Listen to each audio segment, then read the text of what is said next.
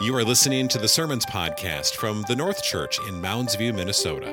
For more gospel focused resources or information about our church, please visit us at thenorthchurch.com. Would you please open your Bibles with me to the book of Genesis, chapter 15? Genesis, chapter 15. If you need a Bible, you will find one under the seat right in front of you, and you'll find the text on page 10. Genesis chapter 15. After these things, the word of the Lord came to Abram in a vision Fear not, Abram, I am your shield. Your reward shall be very great. And Abram said, O Lord God, what will you give me? For I continue childless, and the heir of my house is Eliezer of Damascus. And Abram said, Behold, you have given me no offspring, and a member of my household will be my heir. And behold, the word of the Lord came to him This man shall not be your heir, your very own son shall be your heir. And he brought him outside and said, Look toward heaven and number the stars, if you are able to number them. Then he said to him, So shall your offspring be. And he believed the Lord, and he counted it to him as righteousness. And he said to him, I am the Lord who brought you out of Ur of the Chaldeans to give you this land to possess. But he said, O Lord God, how am I to know that I shall possess it? He said to him, Bring me a heifer three years old, a female goat three years old, a ram three years old, a turtle dove, and a young pigeon. And he brought him all these, cut them in half, and laid each half over against the other. But he did not cut the birds in half. And when birds of prey came down on the carcasses, Abram drove them away. As the sun was going down, a deep sleep fell on Abram, and behold, dreadful and great darkness fell upon him. Then the Lord said to Abram, Know for certain that your offspring will be sojourners in land that is not theirs, and will be servants there, and they will be afflicted for four hundred years. But I will bring judgment on the nation that they serve, and afterward they shall come out with great possessions. As for you, you shall go to your fathers in peace. You shall be buried in a good old age and they shall come back here in the fourth generation, for the iniquity of the Amorites is not yet complete. When the sun had gone down and it was dark, behold, a smoking firepot and a flaming torch passed between these pieces. On that day, the Lord made a covenant with Abram, saying, To your offspring I give this land, from the river of Egypt to the great river, the river Euphrates the land of the Kenites, the Kenizzites, the Cadmonites, the Hittites, the Perizzites, the Rephaim, the Amorites, the Canaanites, the Girgashites, and the Jebusites. Amen. Well, we're continuing our series in Genesis, so leave your Bible open to Genesis 15. And as I pray, I'm going to pray for the 200 middle school students, high school students, and volunteers that are up at camp this weekend as well. So why don't you join me as we pray? Father in heaven, open our eyes to see wondrous things from this chapter. We want to see more of you, and we want to be conformed to the image of your Son, Jesus. And we want that to take place among our students as well our middle school students, our high school students, as they're up at camp right now and probably hearing your word opened and singing praise, we pray that you would break in by the power of your Spirit, both here and there, and cause dead hearts to come alive. Help us to see more of you and to be conformed into the image of Jesus. We pray that in Christ's name. Amen. Have you noticed that we increasingly live in a low trust society? You need to lock your doors at night. Don't leave valuables in your car. You got to watch your back. Don't buy from anyone going door to door. I had a guy try to sell meat out of the trunk of his car uh, when he just drove up to my door one time. Everywhere you go, you see scams and robocalls, spam emails, and phishing attempts. Phishing with the PH. You guys know what I'm talking about. Last month, actually, someone used the Contact Us page or the form on our church website to send fake emails to some of our staff and to some of our deacons. The emails were supposedly coming from Pastor Steven Lee and requested their confidential help. One person responded to the initial email, and that individual replied, You know, I need your help to buy uh, a bunch of gift cards for the staff. And they were told they could even keep one as, as long as they kept it a surprise. So the scammer version of me is very generous. Thankfully, that person didn't fall for it and let me know. But we live in a world where we're increasingly trained to trust no one. We have sayings like there's no such thing as a free lunch. If it's good, too good to be true, it probably is. I hate to break it to some of you this morning, but that Nigerian prince does not need your help storing his vast fortune in Walmart gift cards. While skepticism, though, is really healthy when dealing with scammers and when someone's trying to take advantage of us, it is deadly and dangerous when it extends to our relationship with God. If we approach God with the posture or with the attitude where we're skeptical or doubting or distrusting, it can undermine our very faith. And so the question before us this morning is this Is God trustworthy? Is God trustworthy? How we answer this question will have massive implications for our life. Do we trust God to be good? Is he true to his word? All of it. Does he keep his promises? Will he overpromise and underdeliver?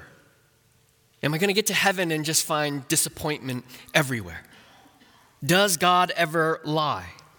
Or perhaps some of you are asking this question this morning Can I trust God with the hardest and most painful aspects of my life this morning?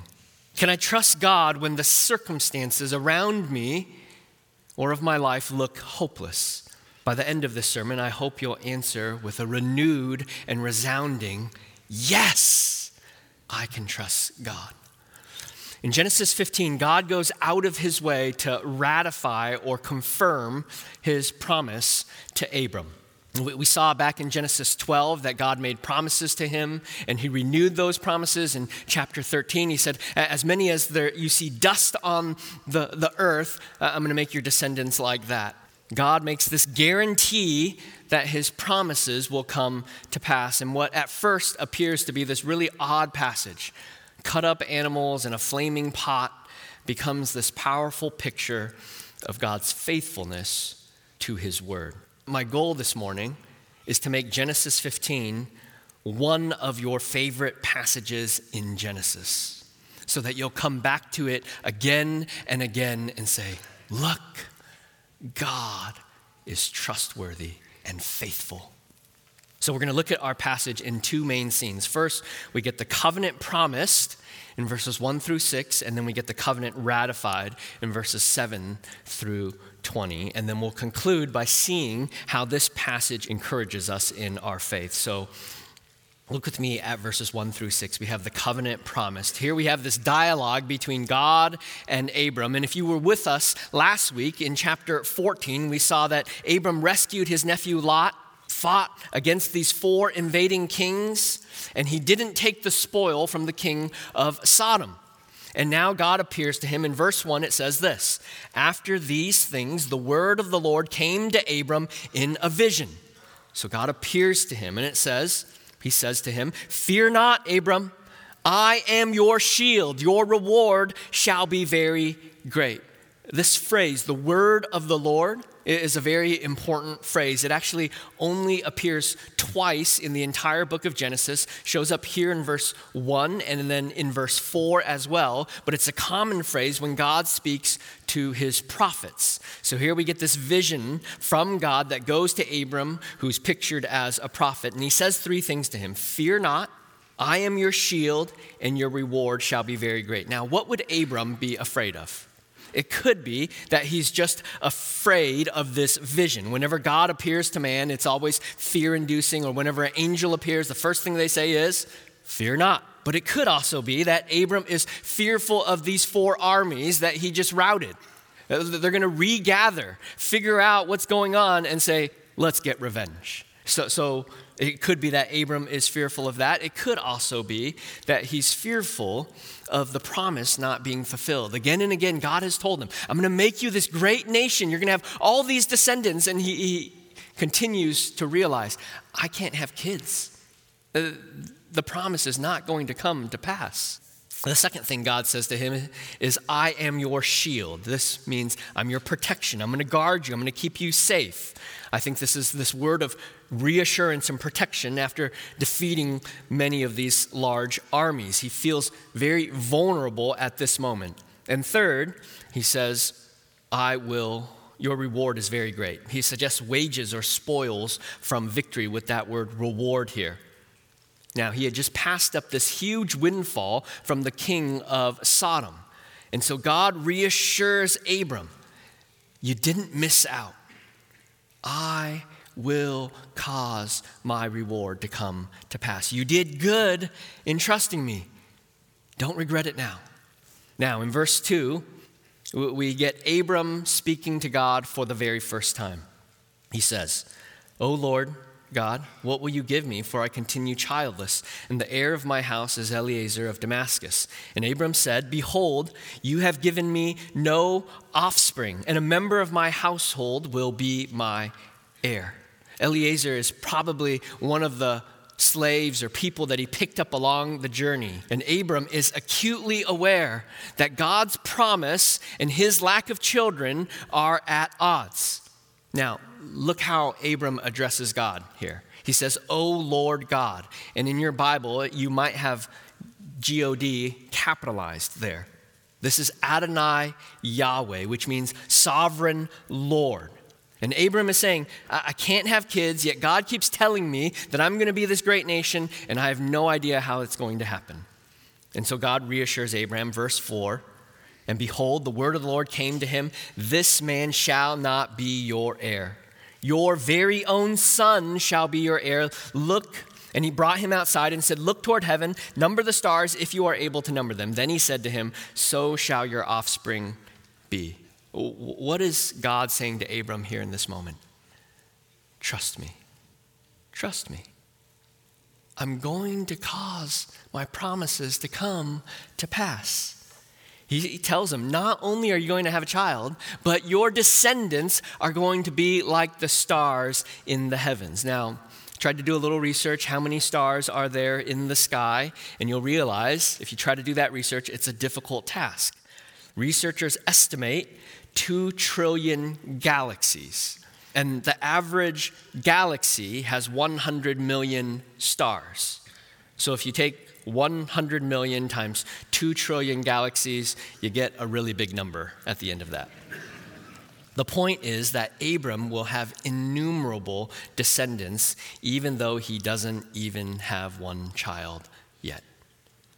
God's point in this is that whatever looks impossible in your life, is possible with me. Whatever looks utterly incomprehensible, I can cause to come to pass. Now, verse 6 tells us how Abram responds. And he believed the Lord, and he counted it to him as righteousness. Abram trusts God despite not seeing, not being able to see how God would accomplish his word. He still didn't tell him how he was going to have children. And every year it looks more and more unlikely, and yet Abram believed God's promise. and it was counted to him as righteousness. Now, this is a unique phrase. Normally, we speak of someone as a righteous man, meaning their life or conduct is upright or moral. But here, Abram is not called a righteous man. His faith, trusting in God's promises despite the appearance of things, is counted to him as righteousness. Abram doesn't get the promise because he's great. Instead, God counts Abram's faith as righteousness. Now, Abram is far from perfect in Genesis. He, he lies to Pharaoh. When God first comes to Abram at Ur of the Chaldeans, Abram was a worshiper of pagan deities. Joshua 24, 2 says, And Joshua said to all the people, Thus says the Lord, the God of Israel, long ago your fathers lived beyond the Euphrates, Terah, the father of Abram and of Nahor, and what did they all do? They served other gods. So Abram was worshiping false gods when God called him out of Ur. Abram didn't do anything to earn God's favor. He didn't have a really good heart so that God wanted to give him these promises. God chose Abram from his sovereign design. It's all of grace. And this is important this morning because it reminds us that God makes promises and keeps promises. And not only that, God will work in impossible situations to bring about his purposes. Some of us this morning need that word of assurance. We have impossible circumstances in our life, or we're facing difficulties, uncertainties, things that appear hopeless. Uh, we just ponder the next year and we're thinking, I don't know how I'm going to do it. We have health stuff we have difficult family dynamics. We have financial struggles. This week, uh, I was talking to my wife, and, and I told her I was ready to wash my hands of a situation that just seemed entirely impossible, too overwhelming. And yet, this little interchange in Genesis 15 shows us that nothing is impossible with God.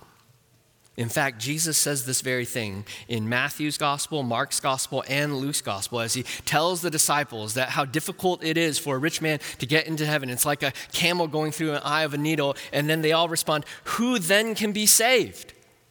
And what does Jesus say? What is impossible with man is possible with God. And so this morning, why should we trust God? Why should you trust him? With the challenges, with the struggles, with the difficulties in your life, with the things that feel overwhelming, the things that keep you up at night and cause you to cry. It's because God keeps his word and he never lies.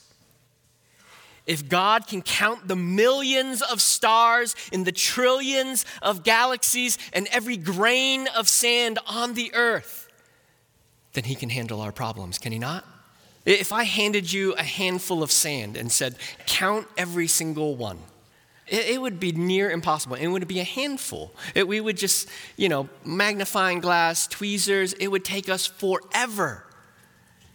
And God has named every single one. And He's named the stars, He counts them, He knows them by name. God did not spare his own son, but gave him up to be crucified on the cross for us. How will he not also with him graciously, gloriously, kindly give us all things? We will not have any lack or deficit.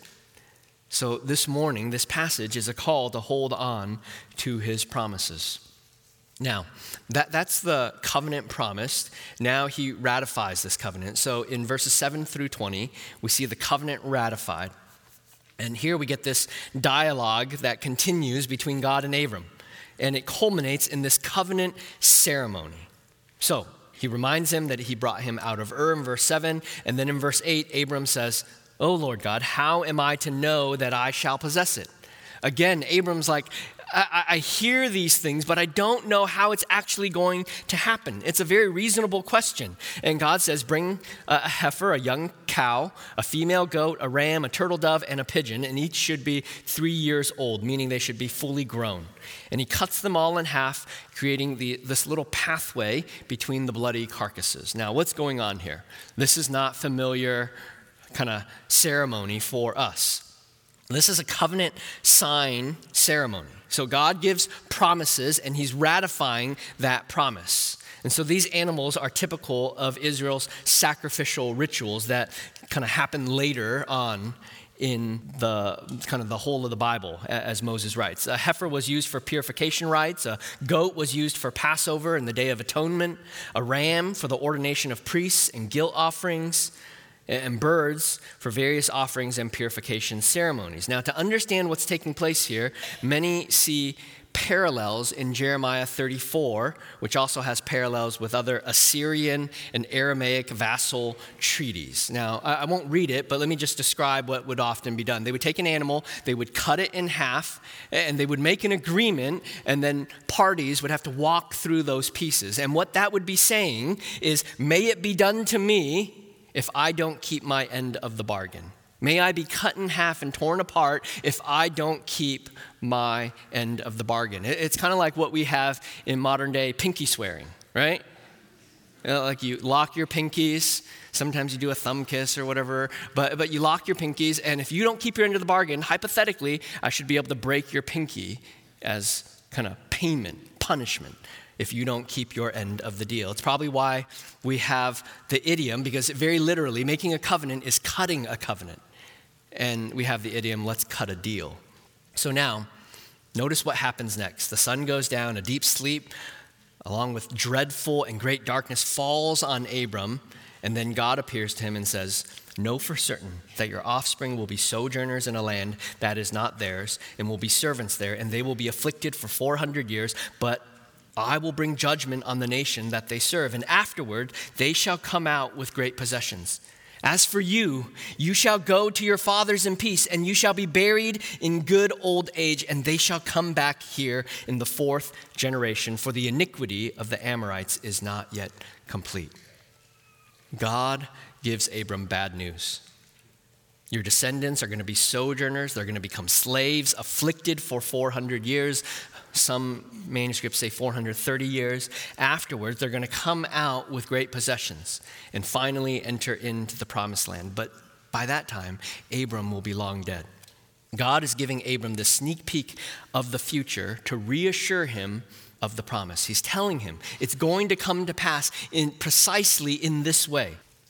But consider how Israel would hear these words as this was passed down and as Moses was writing it, the original audience of Israel on the cusp of the promised land would have heard this with just electric excitement flowing through their veins. This is us. Uh, the, the enslavement is past. Hope would begin welling up in their hearts so that they would reach into their pockets and feel the weight of Egyptian gold. Great possessions and finally, it's our time to enter into the land. God wasn't giving them the land right away. Why? It's because in verse 16, the iniquity of the Amorites is not yet complete. This means that God is both sovereign, but he's also patient and just. God is waiting for the sin of the Canaanites, the Amorites, to rise up to a certain level where then he would bring justice and judgment. He's patiently going to wait for 400 years until their sin is to be punished at the right time. And many, when they read the rest of the scriptures, they struggle when the Bible commands Israel to enter into the land and to kill the Canaanites and to show them no mercy. And they think, uh, look how terrible the Bible is. It's you know, calling for genocide. How can you worship a God who ordains such destruction of human life? But what the Bible is doing for us is it's revealing that God is just and that he's carrying out his judgment according to his perfect wisdom. God's people, when they come back after 400 plus years, are going to be instruments to bring God's punishment upon the Amorites for their wickedness. And in the same way, God uses evil nations like Assyria and Babylon to punish Israel and to bring them into exile. And so, what we see here is God's patience, but then also his divine judgment. He is a patient God but he's also just. He's holy. Sins must be paid for. And we don't even know how long his long suffering is ongoing for us as a people and nation. Now, look at how this chapter ends. Verse 17. When the sun had gone down and it was dark, this is verse 17, behold, a smoking fire pot and flaming torch passed between these pieces, and on that day the Lord made a covenant with Abram. This is the ratifying of the covenant between God and Abram. This is the covenant ratification ceremony. It's like signing on the dotted line or putting your seal or your thumbprint or a drop of blood. But notice that Abram doesn't pass through the carcasses. It's not Abram walking through those pieces of animal saying, May it be done to me if I don't keep my end of the bargain. Rather, it's a smoking fire pot and torch that passes through. Now, what does that mean?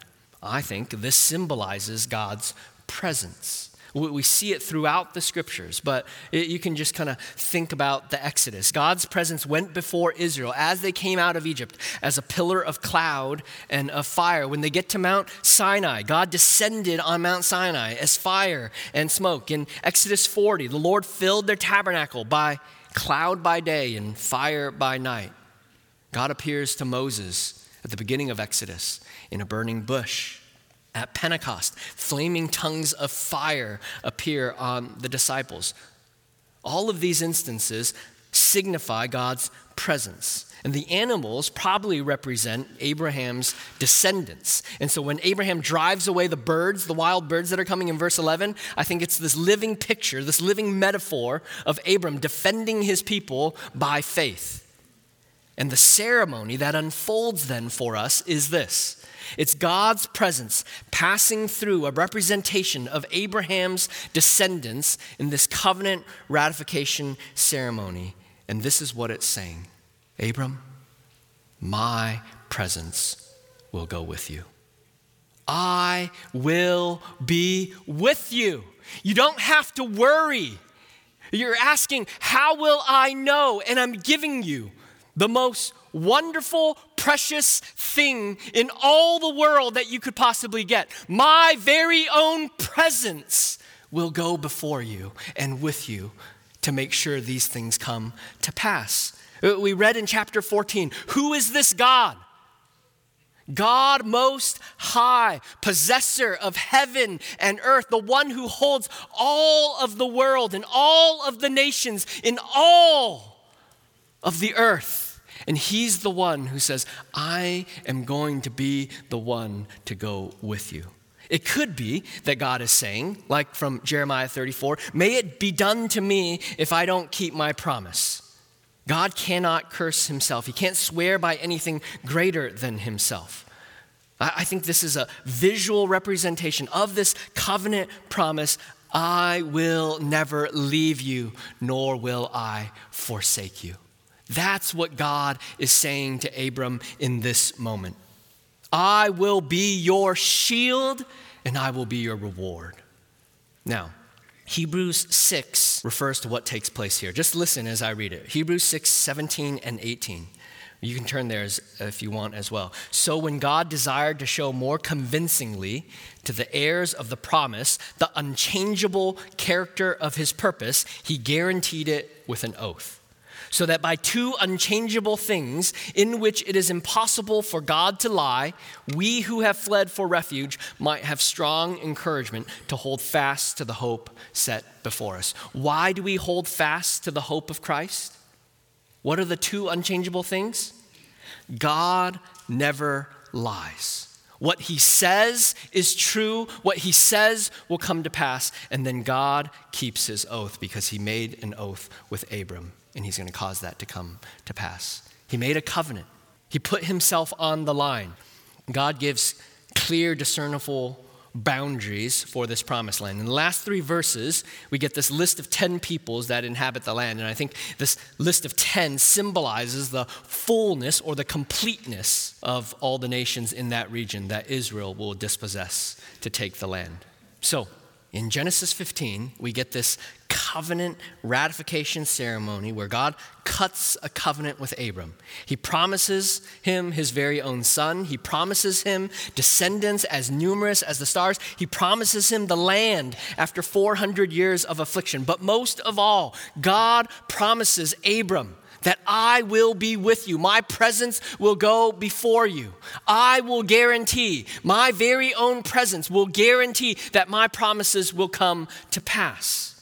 Now, before we conclude, I want to go back to verse 6.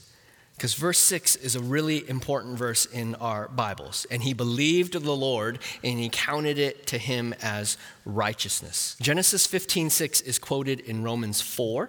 Galatians 3 and James 2 23. So if you have a Bible, turn with me to Romans 4, and I want to look at that together.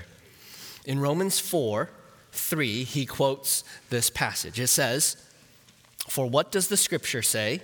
Abram believed God and it was counted to him as righteousness. Now, what's the flow of thought here? At the end of Romans 3, Paul is arguing that human beings cannot boast about their salvation. We can't be proud, we can't boast in, our salvation. Why? Because it's God who saves us. God justifies by faith alone, not by works. God justifies us when we believe in Him, we put our trust in Him, not by anything that we do. But then he raises the question in chapter 4, verse 2 Was Abraham justified by works? Because Abraham, in Genesis 17, he's called to have the sign of circumcision.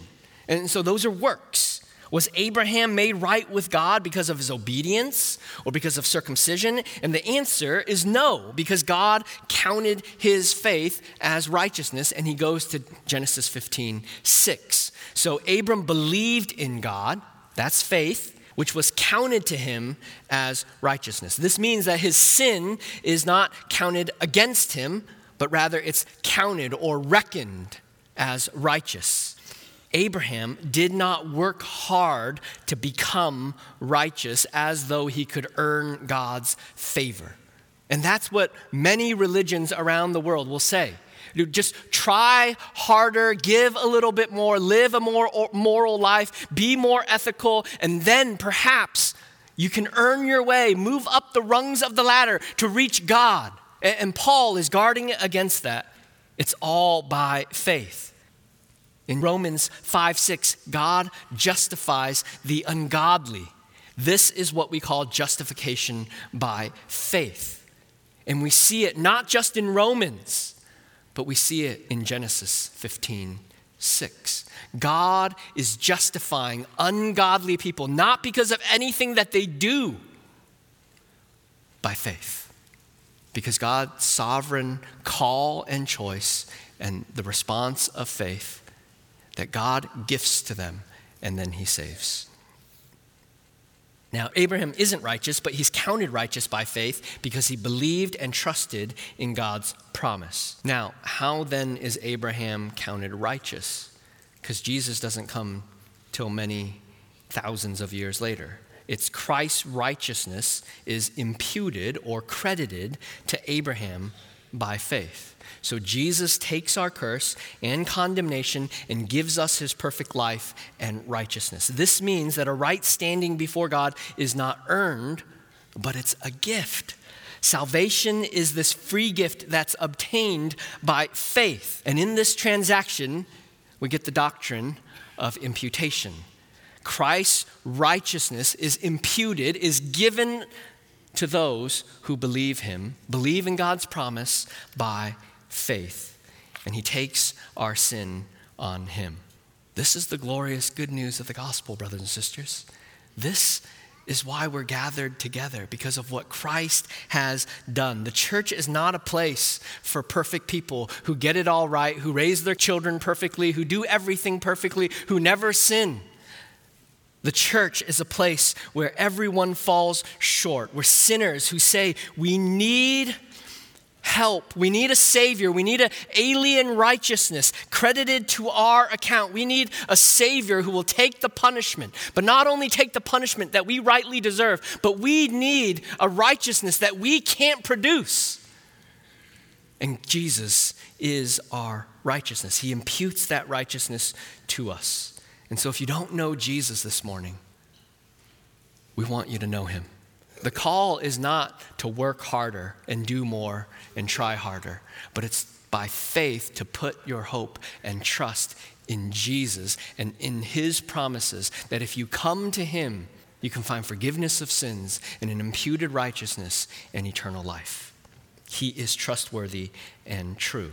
Now, if you're still in Romans, look at Romans 4:22. This is the second place that they quote Genesis 15:6 again. Abram didn't waver, but was fully convinced that God would fulfill his promise. Then it says in Romans 4:22, that is why his faith was, quote, counted to him as righteousness. But the words it was counted to him were not written for his sake alone. This was not just written for Abraham. But verse 24, but for ours also. It will be counted to us who believe in him, who raised from the dead Jesus our Lord, who was delivered up for our trespasses and raised for our justification. Genesis 15:6 was written for us today so that we would see that God saves not by works, but by faith alone. And it's to call us to put our faith and trust in him. We began by asking, is God trustworthy? And the answer is yes. A million times, yes. God's word is true. He never lies. He will be true to his word. Spoiler alert for the rest of Genesis he does give him a son in Isaac, despite their shared failure in chapter 16, which Andy will show us next week. God will bring his descendants into Egypt for 400 plus years and then lead them out by his flaming presence and bring them into the land. Genesis 15 tells us that we can trust God this morning. You can trust God this morning. The question for us is will we believe God's word and hold on to his promises? If God is for us, who can be against us? Do we believe that this morning? If God is for us, who can be against us?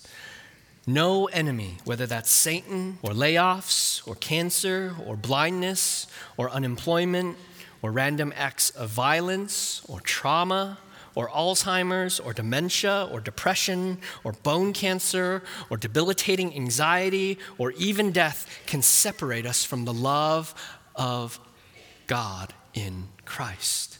So this morning, let us go to God with his promise on our lips. Abram received a promise and he asked, Oh Lord God, how am I to know?